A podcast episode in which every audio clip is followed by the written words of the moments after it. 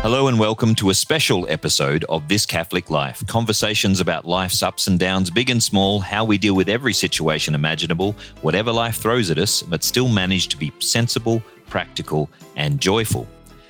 That's going to be tested today, probably more than it has been any time in the past, by today's topic.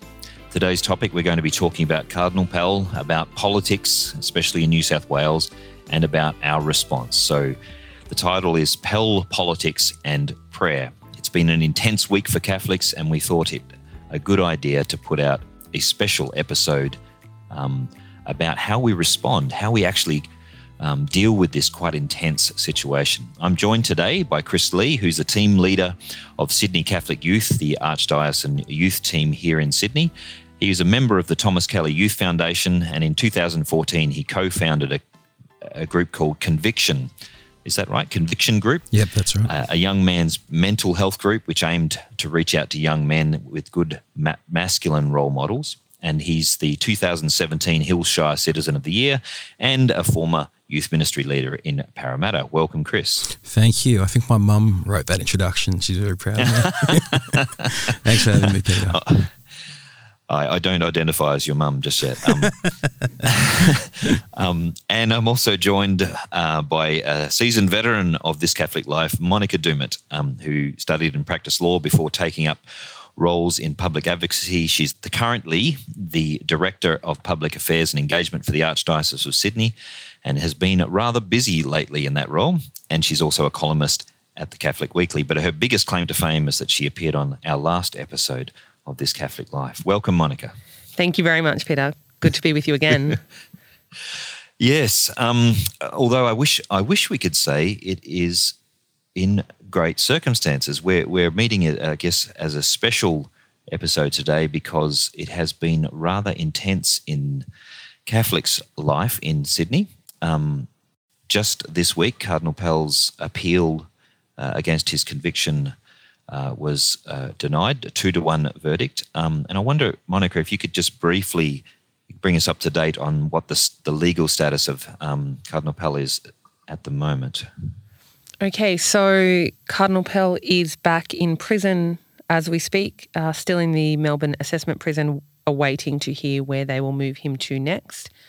In terms of the legal case, he has 28 days from the date of the decision, which was the 21st of August, uh, to be able to make an in, an appeal to the High Court, or at least to seek leave to appeal to the High Court of Australia if that's what he decides to do.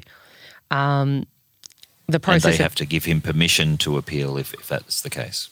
Absolutely, and I think that that you only get something like twenty minutes or something to argue the merits of your appeal to the High Court right. in the first instance, and then after that they decide whether or not they will hear your case.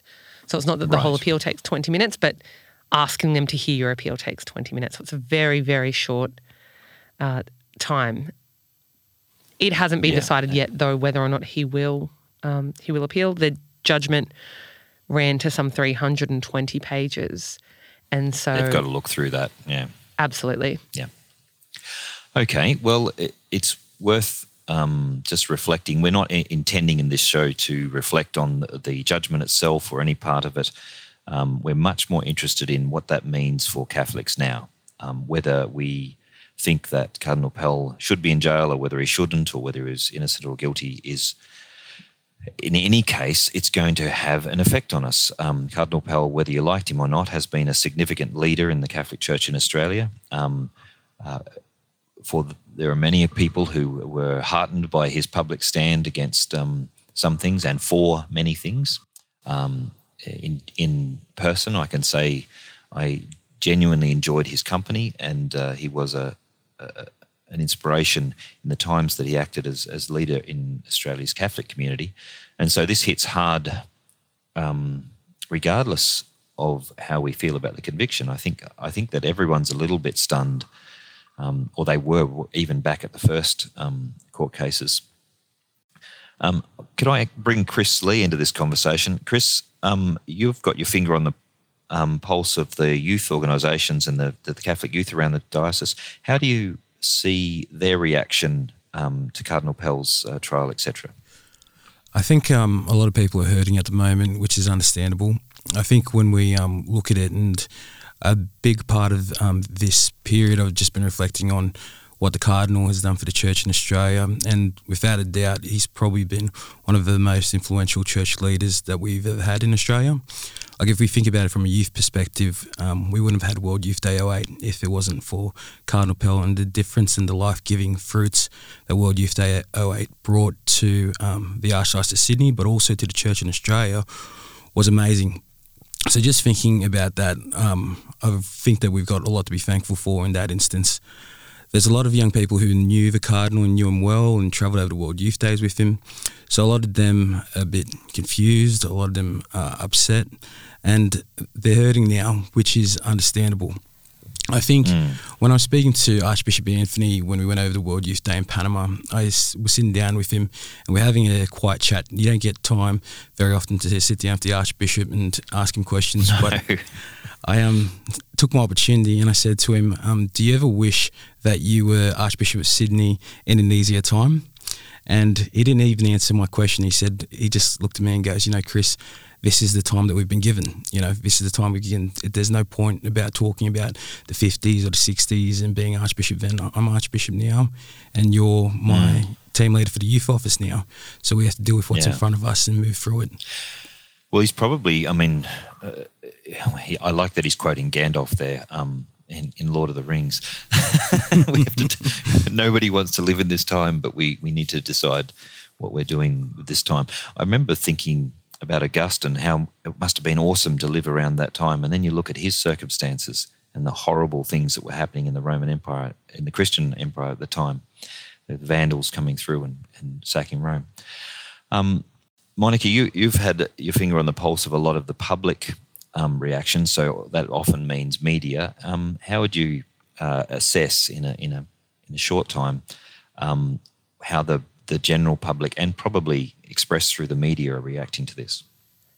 I would say that there is still a fair bit of division. Uh, that the judgment this week didn't necessarily provide the closure that I think maybe people had imagined it would. Uh, the media commentary is intense, and I get mm. I get media alerts in my inbox, and it has exploded uh, over the last couple of days, obviously. But there are many people domestically uh, and overseas going through the judgment, asking questions, particularly given that the dissenting judge wrote a 200 page uh, a 200 page judgment of his own, disagreeing right. with the original verdict. Um, and so there still is a matter of debate out there. Um, I think somebody said yesterday, and, and it's probably true, that I'm not sure the decision in the Court of Appeal changed anybody's mind. Um, that the the people who were inclined to believe Cardinal Pell guilty were, you know, buttressed by the decision of the majority, and and those who were inclined to believe him innocent were strengthened by the the strong dissenting judgment, and so mm. the lack of resolution, and then particularly in light of a potential high court a high court appeal means that that this still is up for discussion. There is a yeah. lot of debate about it, and that's. Well, we've talked so far about the the emotional impact on people who. Um, are concerned for Cardinal Pell, or perhaps had a positive experience of Cardinal Pell at some time in their life. We probably, we definitely need to talk about people who um, saw Cardinal Pell as uh, representing things that they didn't agree with and that they felt hurt by. Um, in particular, I want to absolutely acknowledge that uh, if someone, if anyone has suffered um, sexual abuse at the hands of anybody to do with the church, Cardinal Pell would have looked like and has been presented in the media as a kind of a, you know, a scape, not a scapegoat, a, a sort of a, an example of um, you know why we should get the church and we should we should get back at those um, those villains. And I've had the privilege of hearing some of those stories, and they um, there's definitely you know it doesn't matter if you like like they haven't been personally involved in Cardinal Pell's story, but he represents and the news stories which keep getting pumped out there represent that hurt and bring that hurt to light. Um, uh, that that concerns me a lot because I mean our reaction needs to take into account that people are hurting and they're not necessarily directly connected to the facts in this case. The um, would you say that's a fair comment, Monica? Yeah, absolutely. In some of the media coverage after the judgment, you would hear the comments of things like, this was not just a victory for the individual victim. This mm. is a victory for victims everywhere. Victims everywhere celebrated. Survivors of sexual abuse, Catholic Church or not, celebrated this mm. decision. That there was a sense that this is symbolic in that way. Um, Mm. And that as much as the courts were saying that Cardinal Pell was not on trial for any of any other crimes except the ones for which he'd been charged, that the reaction in the media um, and and in some quarters didn't seem to reflect that. Mm. I do have to say that to an extent that's understandable. We went through a banking royal commission and within a couple of days you know, CEOs of banks lost their jobs and that that there was that sense of well, okay, we've we've had this public airing of the problems in the, the banking sector, and then there were immediate consequences for the leaders in yep. those situations. Um, that wasn't the case during the five year long Child Abuse Royal Commission. Uh, no, no. And I think that there was a real desire to to see that, and and we've definitely seen that play out uh, in some of the commentary, uh, particularly over the last couple of days. Yeah. So even so, we might say that even if, um, uh, well, regardless of the whatever the eventual outcome of Cardinal Pell's case, there, the, so a lot of the public feeling is very strongly about um, um, a reaction to the church's general um, failure to address these issues, and the church's genuine. And we've spoken about that in in a prior episode. Um, you know, I think in episode two on, on what gives Catholics a bad name, and the fact that our brand has been so tarnished did certainly wouldn't have helped in terms of the public um, view, and possibly who knows? I mean, just the general way that uh, the system has dealt with uh, Catholics in this area. Let's not get too bogged down in uh, this particular case, I want to actually move to another major um, sort of development in recent times, and that's the the abortion laws, which are being uh, very um, rushed through with unseemly haste uh, through Parliament. Uh, had, we had a stay of execution um, just, I think, only a couple of days ago, um, which coincided with quite, I don't think it was caused by, but it was coincided by a, quite a large public uh, gathering outside of Parliament. Um, I suspect it was more caused by um, coalition MPs, you know, causing a bit of um, a ruckus inside the Parliament that uh, than that. What, what's your reading on that, Monica? Well, we got the stay of execution just hours before the rally that you mentioned was supposed right, to occur. So, yeah. so uh, it, it occurred in time, but I would say, Peter, that the stay of execution is directly attributable to the number of people who stood up for life right. over the last couple okay. of weeks. The reason that that coalition MPs were able to talk about uh, so strongly against the way the bill was intended to be pushed through Parliament is because their phones were ringing off the hook. So right. the the call to arms, in a sense, went out to the faithful, uh, not only Catholics, but people of other faiths and denominations, and also to anyone on the side of life. And they responded. Um, last yeah. I heard, a, a, petition has hit 100,000 physical signatures, physical signatures in right. an online world against this. Um, yeah. So even before they heard us at the rally, and they did hear us inside the chamber, um, they heard us in many other ways. And I think that that's, that's really important. Um, on that note, let's let's um, also reflect on the fact that um, uh, even if no, even if somebody doesn't agree with us with regards to the abortion uh, laws themselves, there is a case to be put that um, such radical um, laws need much more careful consideration. They need much more careful consideration of issues such as conscientious objection. Um, uh, there's a there's a large number of Catholic agencies which deal with um, end of life and start of life issues, and whether or not uh, you know, it really is a case of whether or not we're free uh, to act according to what we believe is true um, anymore. Would you say that's a fair case? Absolutely. Uh, that a live and let live mentality isn't enough, that there is actually this desire to coerce or to co opt everybody, including those who would otherwise object, into mm. a particular practice. Well, I have to say, as a, as a, um, a father of a, a, child with special needs, one of the most frequent questions my wife and I are asked are Did you know about this particular condition before your baby was born? And the implication there is um, are you going to sue us because we should have told you to abort? Or perhaps, you know, did you have the option and chose to go ahead? Now, we, as it happens, we didn't know. Um, the scans have twice been wrong in our cases. Um, the point that I'm trying to make is I think this has a flow on effect. I think there's an implication here that if you have an absolute um, and there is this this concern is being raised in the in the communities which care for disabled children. Will there be undue pressure as soon as you sort of open these floodgates? Will there be undue pressure on parents um, of children in the womb to just dispense with children who are inconvenient or expensive to keep alive? What I wanted to talk about though was our our courage, but also our hopefulness.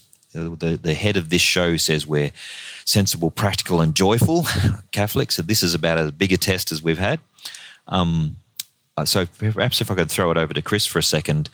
Um, young people have a special gift for the church, and that is enthusiasm and joy. Um, do, I mean, it looks pretty grim from you guys, but you haven't known a different scenario in some respects. Like, uh, so can you give us a perspective from the youth on on what gives them hope for the future? One of the things about this pro life cause specifically is that there's this um, quote that floats around which talks about um, people that talk about separation between church and state and the, the separation between religion and politics sometimes don't understand um, them both. So I'm paraphrasing now, but what we're basically um, working with with young people is that a lot of them have this real want and this desire for social justice. So, for justice to be able to be done, for uh, caring for people, for caring for the most vulnerable, for caring for the weak, for caring for causes that um, are important. But with um, young people, we've been uh, trying to um, kind of exposed the pro life movement to young people to be able to get a bit more support for it so that we can talk about one of the biggest challenges that our society will face and my generation will face is around the issues around life, the start of life and at the end of life. So once you understand the science, and the science, um, to be clear, is on our side. I know this is a Catholic podcast, but the science behind it is is that a human being inside the womb and all mm. young people, once they understand it and talk it through, say yes.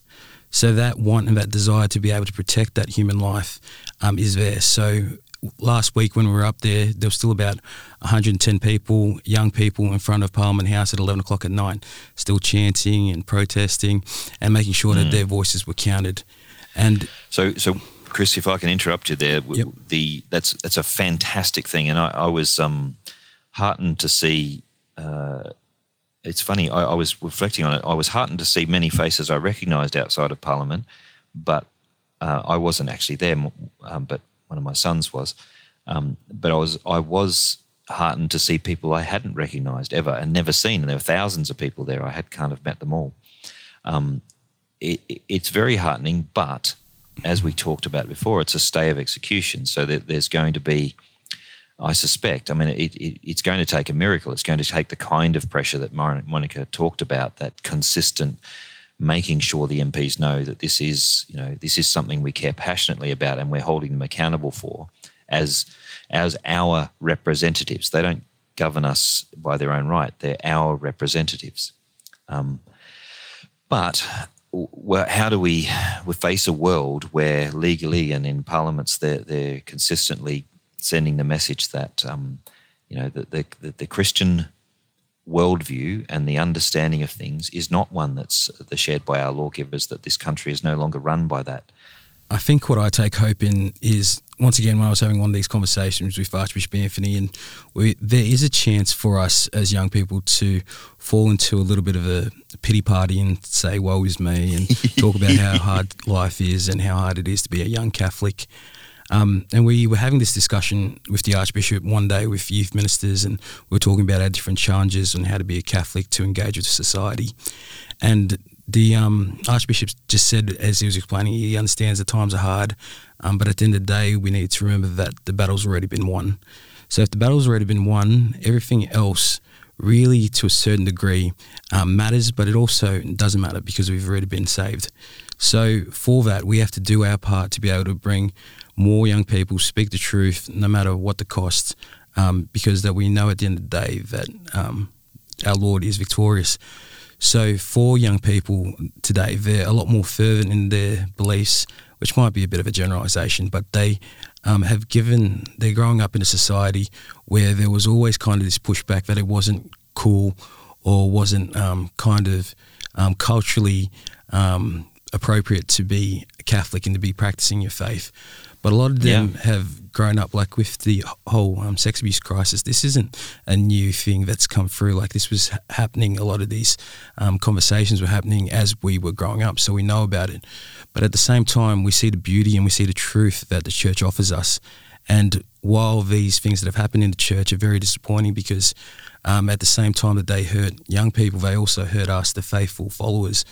Um, yeah. But in saying that, if we were to walk away from our faith, we'd be giving up so much more. It's so important yeah. to our identity and kind of our sense of being as a young person um, that we love the church, we love our Lord, and um, we want to do the best to be able to speak the truth into society it's in all aspects. That's, that's, an important point, Chris. The the um the the reason we're so disappointed when something doesn't go um, when when someone doesn't live up to what the church says is because they didn't live up to what the church says, mm. and it's an ideal that we hold to. Very, it's a very precious thing, and we believe that it's it.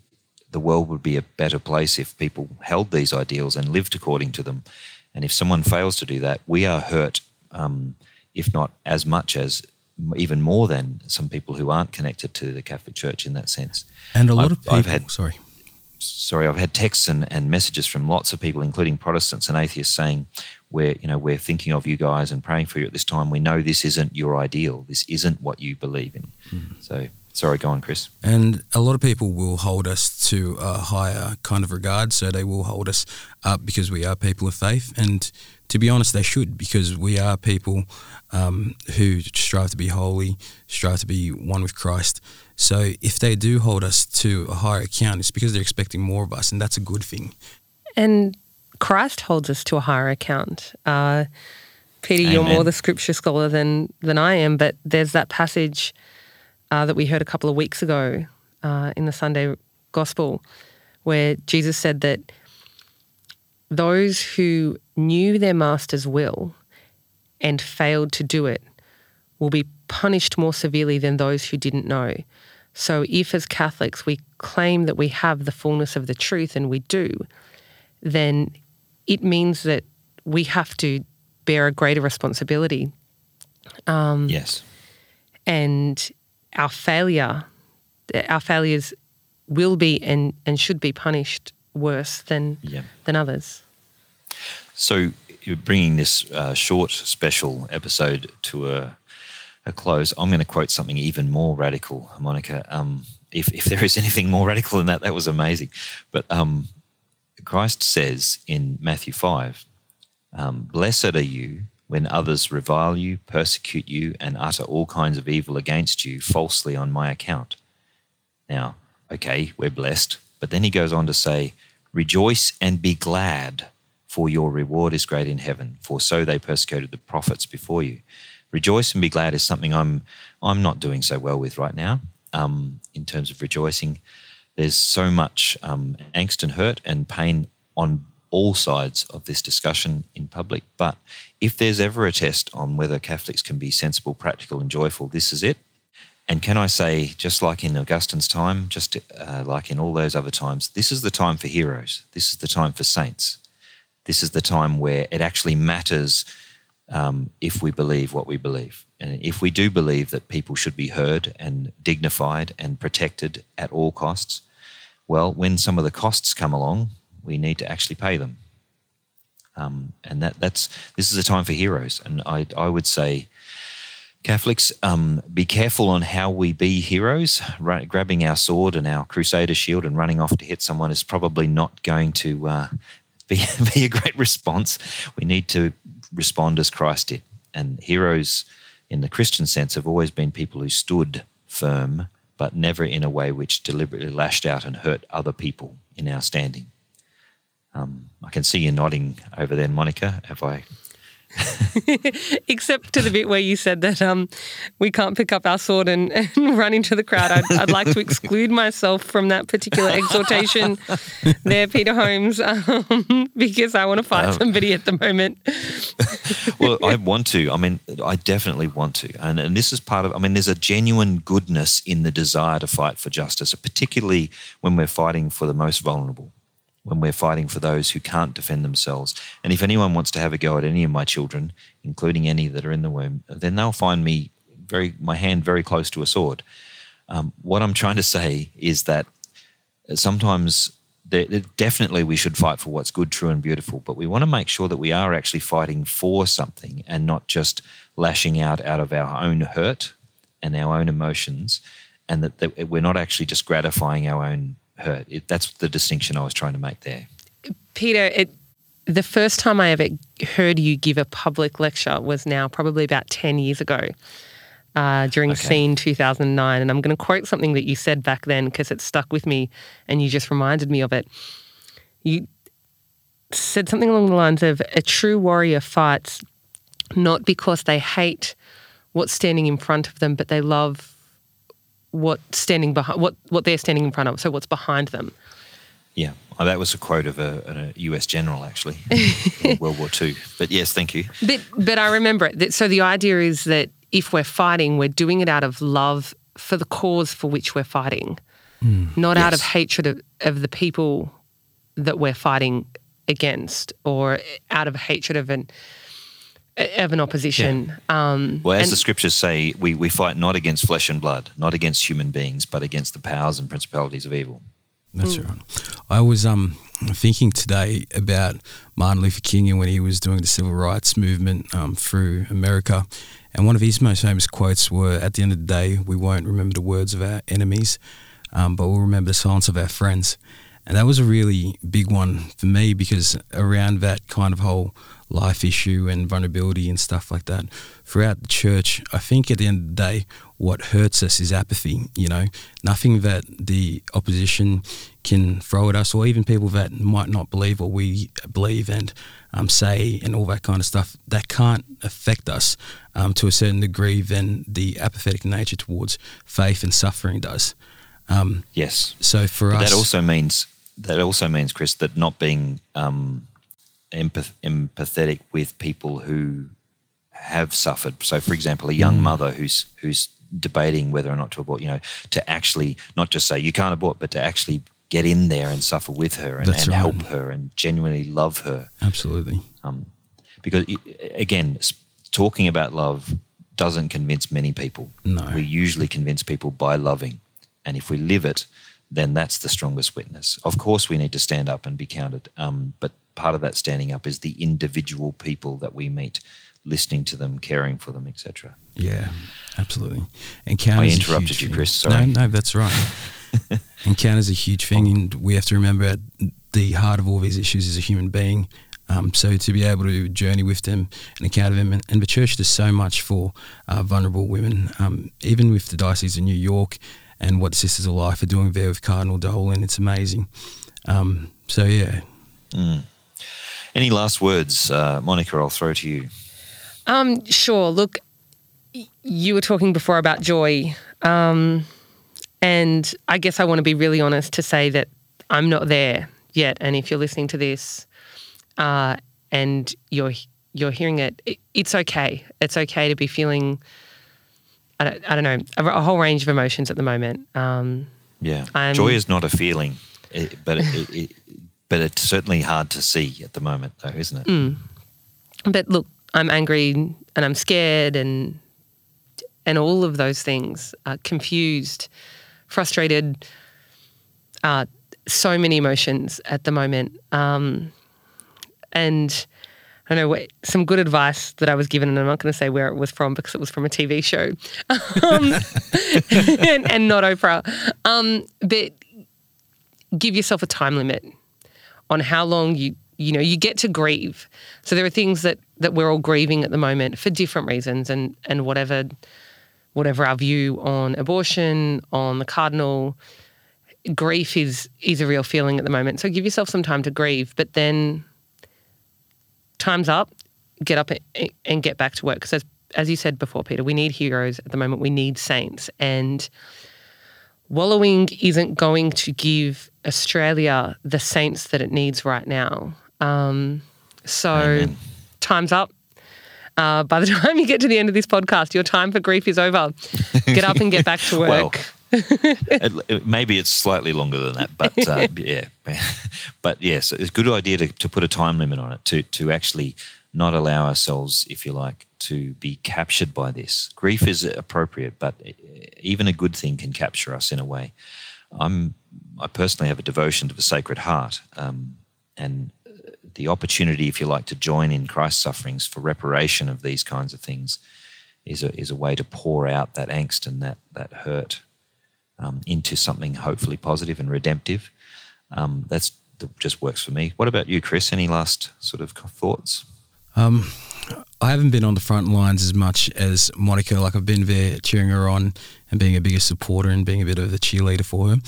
Um, so I am upset as well with this week. It's been a tough week. It's been a full on week. But I keep remembering how Christ said that he'd never desert his people. And sometimes we might feel like we're in a desert and there's no life around, but we have to remember that we haven't been deserted. So I um, have faith for the future, and I know that this will all come out. And sometimes with life, um, I was reading this quote today, and it was like, um, "Life makes sense when you look at it backwards, but it must be lived forwards." So, in hindsight, I think a lot of this stuff we can see God working in the midst today, but it might not make sense. But I know that He's still working there with us. Um, and that gives me hope because I think through these trials, through these persecutions, um, and as we remember, Christ carrying his cross to Calvary, the cross didn't end in Calvary, it ended at the empty tomb on Easter Sunday. So through this time, um, I think it's actually quite a um, exciting time, even though it's a hard time to be Catholic. It's an exciting time and an interesting time because this is a time when saints are made and um, people become leaders of the faith. People take on the personal responsibility of their faith to be able to walk and share that with other people. So yeah, I'm hopeful. I still have um, joy with me, and um, yeah, I, I, hope if the listeners that are listening to this remember that like it is difficult at the moment to see someone that we all care about and the issues that we care about being um, pulled through the mud and tarnished, but at the end of the day, we have um, our Lord with us uh, through these trials. Amen. I'd like to add that um, there's a reason why some aspects of the media are pushing this so hard.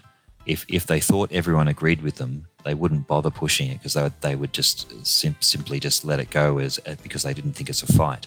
It is still a fight. There's still a huge proportion of the silent majority of Australia who have misgivings at least about these issues and that's the reason they're pushing so hard. So it it's on. It's on people and it's not a time to be sitting back and feeling like we're defeated. It's the time to shine. It's the time to shine with Christ's love. It's the time to step forward and be counted in that Christ-like sense where he wouldn't back down he took it he took the pain he took the suffering and he's gone there before us he's asking us to step up and be there with him um, it's the time for heroes. And I think we'll, I think that's a good time to end the podcast.